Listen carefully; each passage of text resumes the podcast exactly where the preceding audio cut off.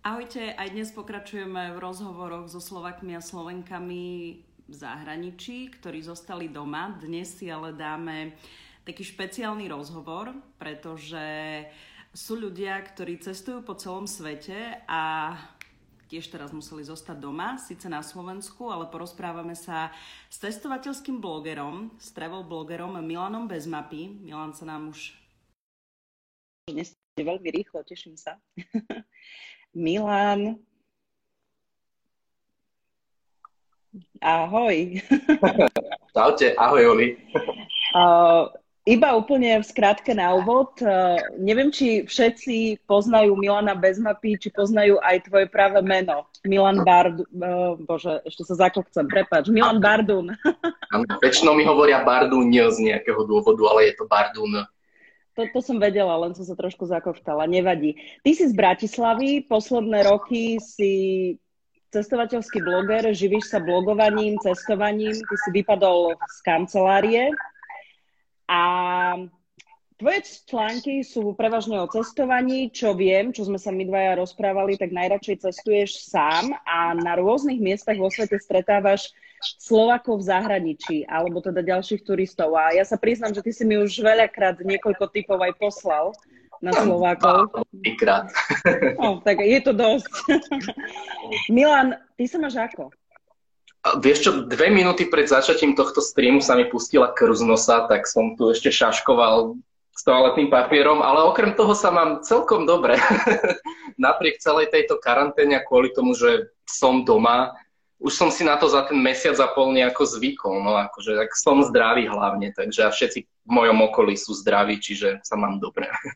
Teba sa uh, ten, teba ten koronavírus zasiahol aj niekde na cestách, alebo si bol práve doma? Vieš čo, skoro. Ja som mal letieť na Ukrajinu a mal som odletieť nejak dva dní pred tým, jak sa zatvorili hranice a ešte som bol taký, že idem, nejdem, lebo ešte sme na Slovensku nevedeli, že aká situácia je, aká vážna situácia je a som to tak zvažoval, že do poslednej chvíle, že rozhodnem sa deň predtým, rozhodol som sa deň predtým, že nejdem. Spravil som veľmi dobré rozhodnutie, lebo by som tam ostal uviaznutý. No. To ale nebolo iba jedno z tých rozhodnutí, že niečo ruším. Uh, musel si zrušiť viacero tých cestovateľských plánov, čo viem. No, ja som si ich nezrušil. Zrušili mi ich letecké no. spoločnosti, zrušili mi letenky. ale tú Odesu, tu som si zrušil sám, tú Ukrajinu. Ale ja som mal ísť medzi tým už do Budapešte, čo bola spolupráca. Mal som ísť dvakrát do Rakúska v spolupráci s rakúskym turizmom. Mal som ísť do Škótska súkromne, do Londýna na koncert. Aktuálne mám ísť o dva týždne do Peru, do Južnej Ameriky, čo samozrejme nejdem, lebo aj táto letenka je už zrušená. Čiže mne už iba takto záradom chodia maily jeden za druhým, že váš let bol zrušený a už som iba taký, že, že aj tam som mali, že už som zabudol, že úplne som tieto cesty vypustil z hlavy a iba tie maily o zrušení mi pripomínajú, že že kam som mal ísť, tak teraz iba žiadam peniaze naspäť, respektíve sa snažím. No dobre, že hovoríš, lebo e, akože odhliadnúc od e, momentálnej situácie, ja mám niekedy pocit, že vy všetci blogeri, influenceri a tak ďalej po, pôsobíte niekedy aj ako poradenská agentúra, keď čítam vaše, uh, teda vaše odpovede na otázky, ktoré vám chodia v Instastory. Tak ako je to s tými, s tými letmi a letenkami a tak ďalej? Dostal si naspäť peniaze alebo voucher, alebo ako, ako to u teba prebiehalo? No keďže tých zrušených letov je teraz, že všetky, čo sa v histórii letectva ešte takáto situácia nikdy nestala, tak tie letecké spoločnosti veľmi nechcú vracať, vraciať tie peniaze a skôr sa snažia tých pasažierov, tých cestujúcich opiť rožkom by som povedal, že dáme vám voucher, čo niekomu môže prísť vhod, lebo napríklad viem, že Vizer to robil tak, že ti dáme voucher 100% ceny tvojej letenky plus 20% navyše, čiže ak si mal letenku za 100 eur, na, za 100 eur oni ti dajú voucher na 120 eur na novú letenku, ale ty ako cestujúci máš právo, ak bol zrušený, žiadať plnú náhradu, čo ja som spravil v prípade tej letenky do Peru, lebo tá stála 400 eur a, a v podstate som to spravil pri všetkých letenkách, aj čo som mal túto po Európe také lacnejšie, ale tí cestujúci, ktorí chcú žiadať vrátenie peňazí, tak majú na to nárok, majú nárok na získanie celej tej sumy naspäť, len treba teraz rátať s tým, že taká refundácia môže trvať aj 3-4 mesiace, lebo v podstate všetkým boli zrušené lety, v podstate všetkým v Európe, čiže obrovské množstvo ľudí. No, ja sa priznám, že ja som zrušila s babami, s kamoškami letenky do Ríma, uh-huh. ale ja som využila voucher za tie letenky. Tie letenky neboli drahé, a tak som uh-huh. si mhm. povedala, že, že nechám voucher. Ja verím, že raz do toho Ríma poletím. Určite, podľa mňa v septembri.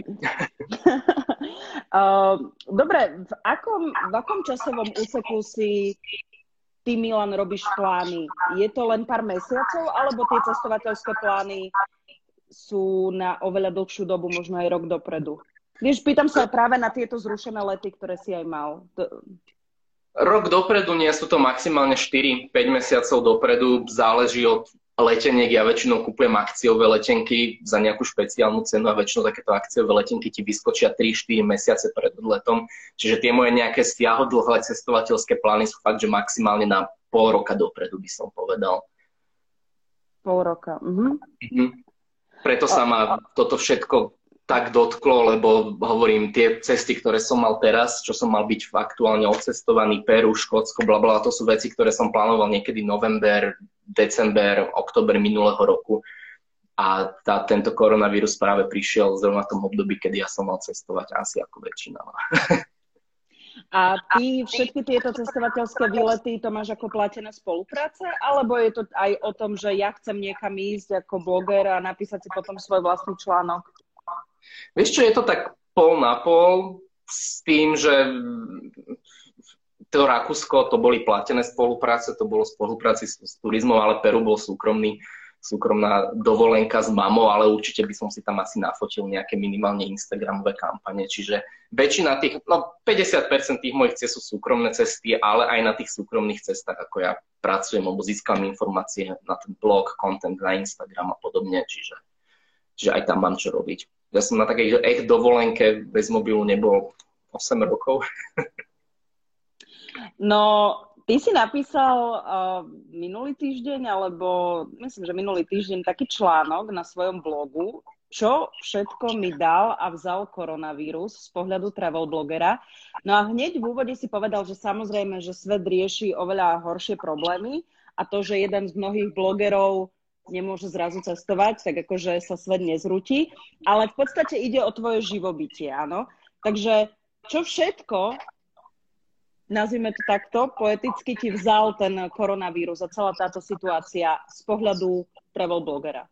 No, z pohľadu travel blogera, čo je moja práca, mi to v podstate boli zrušené 80% spoluprác, ktoré som mal naplánované na najbližšie obdobie to bolo úplne komické, lebo v tom čase, keď to celé prepuklo a keď sa začali zatvárať hranice a všetko, tak všetkých aj mňa prepadla panika klientov, podobne nikto nevedel, ako dlho to bude trvať, nikto nevedel, čo bude, čo nebude.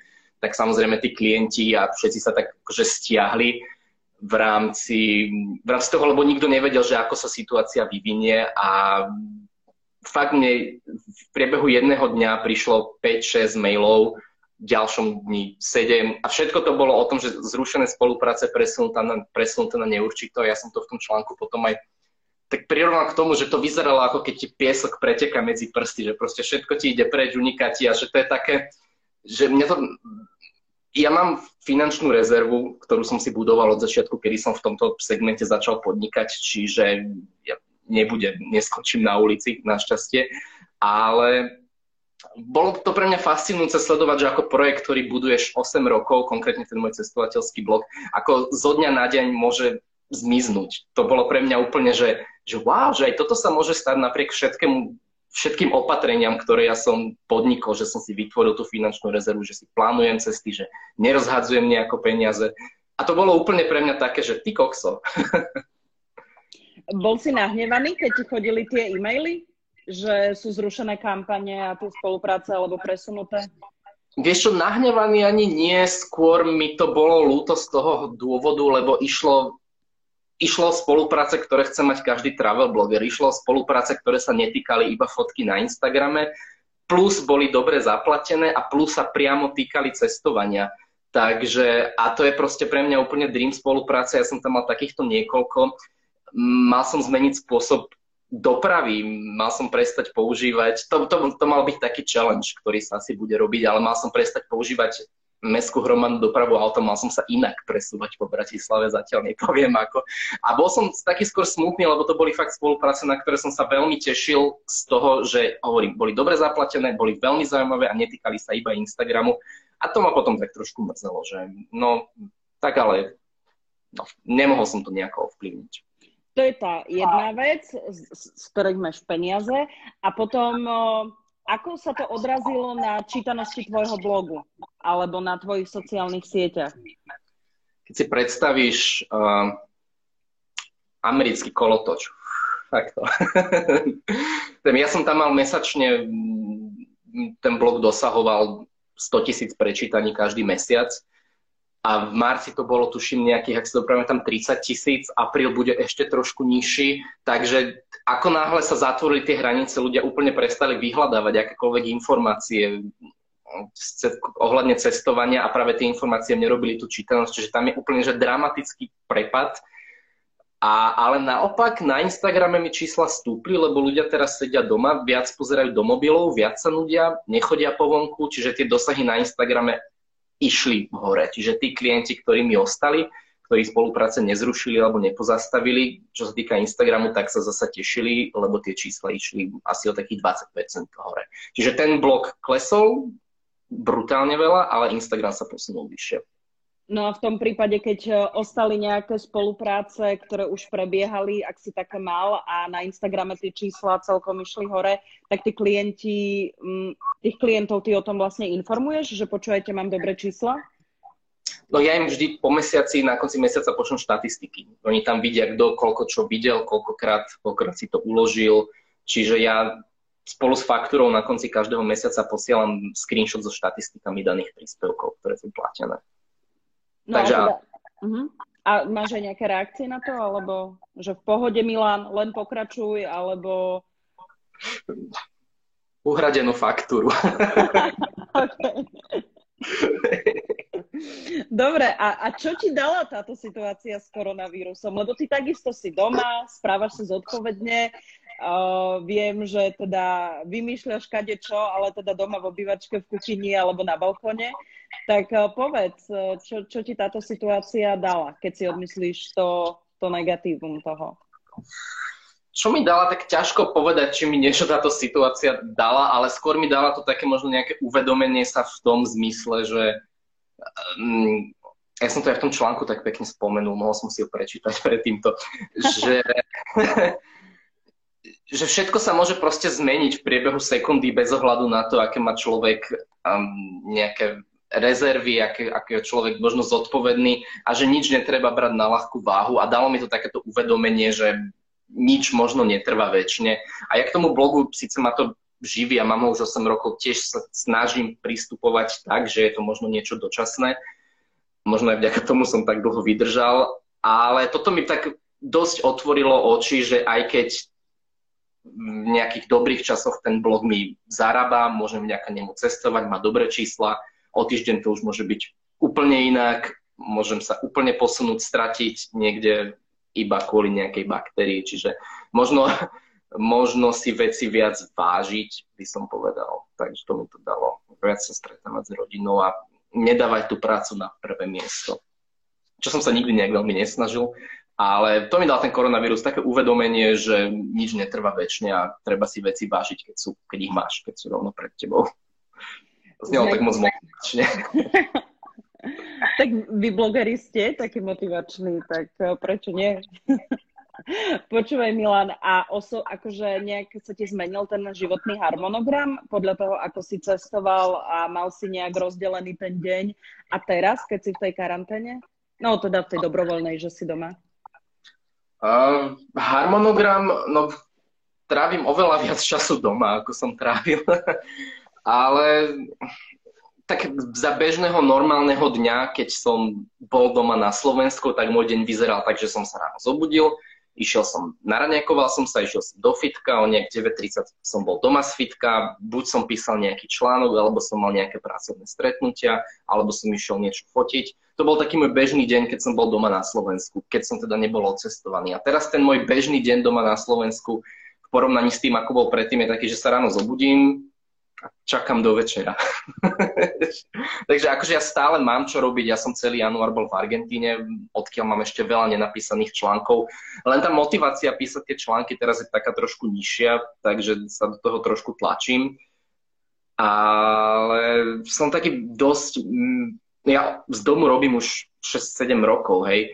A čiže ja som si aj povedal, že keď teraz musíme byť zatvorení doma, že OK, že však to zvládnem, ja som naučený robiť z domu, ale nie je to až tak úplne pravda, lebo ja som tú prácu z domu si dostatočne kompenzoval časom s kamarátmi, časom vo fitku a keďže si to teraz nekompenzujem nejak, tak neviem zrazu byť doma produktívny, lebo neviem tú prácu vyvažovať s nejakým osobným súkromným životom, takže trošku toto je môj aktuálny problém.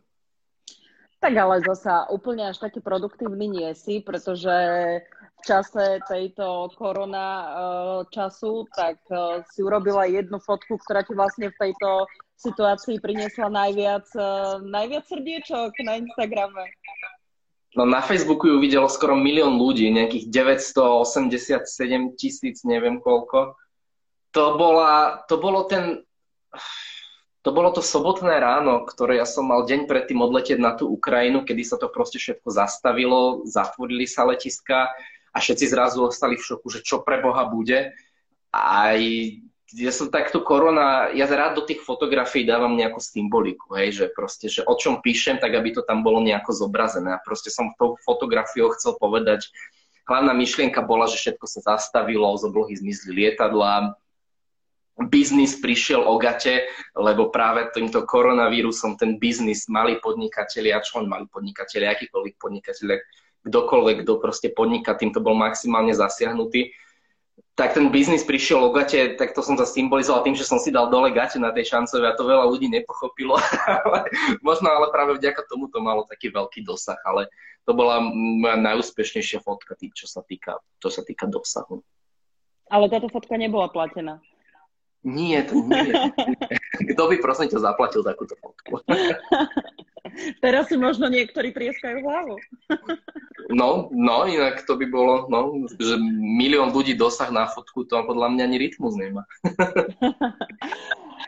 um, ty si už trošku na začiatku spomenul uh, v tomto našom rozhovore, že ty si si vytvoril finančnú rezervu.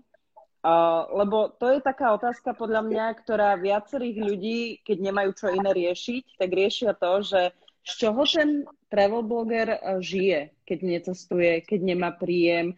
A ty si hovoril o tej rezerve, tak možno je to taký typ aj pre iných ľudí, nie len ktorí cestujú, ale bežne zarábajú, majú nejaký príjem a ak sa dá, si vždy niečo odložiť. Tak ako to je u teba? Ako nemusíš hovoriť konkrétne sumy, že koľko si si našetril, ale že ako si sa vlastne nastavil na to vytváranie si takejto rezervy?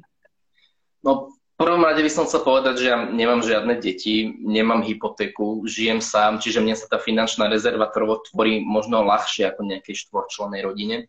Nemám žiadne dlhy, ale vždy z toho, čo som si zarobil, som si odložil bokom nejakú sumu od začiatku, odkedy som začal podnikať a niekedy to bolo viac, niekedy to bolo menej. Takže, ale bol som v tom dosť, mm, povedať, dosť poctivý, že proste naozaj každý mesiac posledných 6-7 rokov som si niečo odkladal. Mm, nebolo to, respektíve ja som nerobil som si tú finančnú rezervu z toho dôvodu, lebo som si proste myslel, že niekedy v budúcnosti možno ostanem zrazu bez roboty. Skôr to bolo také, že chcem mať nejaký pocit bezpečia, lebo keď má človek finančnú rezervu, tak je taký trošku kľudnejší. Tiež som si tú finančnú rezervu vytvoril z toho dôvodu, aby som nebol nutený brať akékoľvek spolupráce, aby ma ten blog naďalej živil, ale aby som proste nezobral akúkoľvek spoluprácu len kvôli tomu, aby ma ten blog živil, aby som si proste mohol povedať, že toto je blbosť, do tohto nejdeme, aj keď je to zaplatené. Ale myslím, že tá finančná rezerva je veľmi dôležitá. Ja som minule čítal článok niekde na internete, robili nejaký prieskum s bankami, že koľko majú Slováci v priemere našetrené na účte.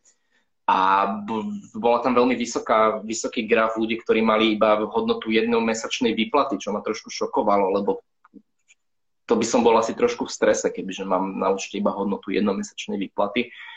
Takže, ale už som zabudol, aká bola otázka, prepač.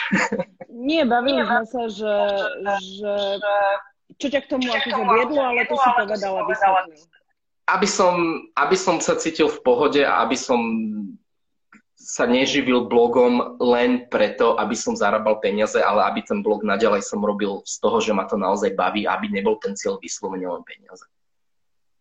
Milan, uh, otázka z kategórie všetci sa ma pýtajú a nikto sa nepýta, ale ja sa pýtam. Uh, skončíš s cestovaním a s blogovaním, alebo aké bude to cestovanie po korone? Skončiť určite neskončím. Minimálne čo minimálne neskončím, nechystám sa skončiť, čo by som robil iné. Ale čo sa týka toho cestovania po koronavíruse, ja som na tým už veľakrát rozmýšľal a aktuálne sa chystám napísať takú úvahu, taký článok, že či zmiznú napríklad lacné 9-8 eurové letenky. Uh, a nad tým ešte rozmýšľam, či zmiznú. Ale čo sa týka cestovania, tak ja si myslím, že minimálne toto leto Slováci nebudú veľmi chodiť do zahraničia, alebo možno tam stále bude ešte nejaká obava a neistota. Ale ja si myslím, že počase v najbližšom roku sa to cestovanie vráti. Pevne verím, dúfam a myslím si do nejakej pôvodnej formy. Možno tam budú nejaké iné opatrenia, lebo napríklad aj keď dvojičky padli, tak cestovanie vo svete sa zmenilo. Minimálne cestovanie lietadlom, že naozaj pribudli dosť prísne kontroly na letisku, zrazu sa nemohli tekutiny nosiť. Čiže aj tento koronavírus podľa mňa minimálne tú leteckú dopravu ovplyvní. Myslím si, že možno budú povinné rúška v lietadle aj po koronavíruse. A, ale dobrým príkladom je, keď sa teraz pozrieme do Ázie, kde už ten koronavírus je na ústupe, tak vidíme, že tie letecké spoločnosti znova obnovujú svoje linky a postupne sa to tam všetko dáva dokopy, lebo predsa len sú to, sú to biznisy a tí ľudia, ktorí majú tie letecké spoločnosti, chcú podnikať. A Ázia je v tomto, neviem, či poviem blbosť, keď poviem inšpirácia v súvislosti s koronavírusom, ale čo sa týka toho toho obnovenia naspäť do toho pôvodného režimu, tak to postupne príde aj sem a vieme to teraz presne sa pozrieť, ako je to tam. Všetko sa vracia postupne do normálu, ale pomaličky. Myslím, že už aj dávnejšie kolega Tomáš eh, hovoril v jednom vstupe vo vysielaní, lebo on mapuje eh, tú koronu vo svete a aj on, keď cestoval presne v nejakej azijskej krajine, tak vravel, že sú tam už merače na, tie tepl- eh, na teplotu telesnú, a možno väčšie zvýšené hygienické tie opatrenia, dezinfekcie a tak ďalej, tak možno zase to nie sú úplne zlé veci, na ktoré sa tie letiska a letecké spoločnosti budú musieť pripraviť. Áno, myslím si, že toto nám tu korona nechá ešte dlho potom, ako skončí. Že proste, že bude sa možno merať teplota na letiskách, budú sa musieť nosiť rúška, aj keď už nebude žiadna koronavírus, minimálne v tom lietadle, lebo však tam je v jednej malej plechovici natlačených 200 ľudí a vzduch tam takto cirkuluje. Čiže myslím si, že bude to mať dopad na cestovný ruch, ale ľudia neprestanú cestovať, len si možno budú musieť zvyknúť na nejaké nové pravidla trošičku a zvýšenú bezpečnosť. Keď si hovoril, že možno teda toto leto budeme viac na Slovensku a nebudeme cestovať ešte do zahraničia k moru, Uh, Boris Kolár dnes u Brania Závodského náživo hovoril, že no tak áno, asi si tento rok užijeme leto na Šírave alebo v Senci. Ty máš na Slovensku obľúbené miesta, uh, kam eh, by si išiel, alebo teda kam by si sa chystal, keď teraz nepôjdeš do zahraničia? Víš čo, ja som strašný fanúšik Košic, ja úplne milujem Košice. a ja som dokonca minulý rok plánoval sa do Košic presťahovať na nejaký mesiac, napríklad niekedy na celý júl, čo si myslím, že sa tento rok nebude realizovať kvôli koronavírusu, aj kvôli tomu, že mi klesli príjmy ale ja sa veľmi teším na nejakú poriadne dobrú party v Košiciach. Dobre, a máš aj nejaké že konkrétne miesta okrem Košic? Nemyslím teda, že mesta a obce, ale možno nejaké, ja neviem, niekto rád chodí do Tatier, má v Tatrách obľúbené miesto. Mm, napríklad do, do, v Poloninách si už bol na východe Slovenska? V Poloninách som nebol, ale stále ma kamoši ťahajú do západných Tatier, lebo sú tam vraj perfektné, mm, perfektné treky turistické, takže to by som chcel dať. A ja mám hrozne rád záhorie. Tuto je to hneď za Bratislavou, je tam pekná príroda. Ale, ale tie západné Tatry, to, to by som snáď už mohol tento rok konečne dať, keďže sa na to chystám už posledné roky, roky nejakú riadnu túru v západných Tatrách.